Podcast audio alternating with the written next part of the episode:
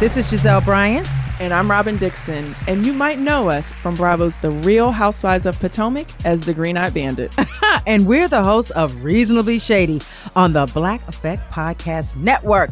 You don't want to miss it. We're so reasonable, we're so shady, and you're going to love it. you think you know us from watching us on the show, but there's so much more to us. There's so much more to our relationship.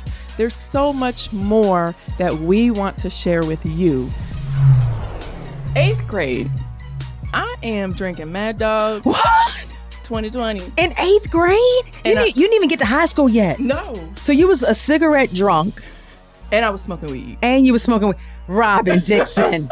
In eighth grade? Eighth grade. Robin Dixon cannot come around my kids. I'm here to tell y'all. She's got some bad values. I am the reasonable one, clearly. If you watch the show, you know a little bit about us. And my fellow Green Eye Bandit over here, you know she's the shady one. So talking to us is like talking to your best girlfriends, and you're going to have a lot of kikis with us. Reasonably shady. yes.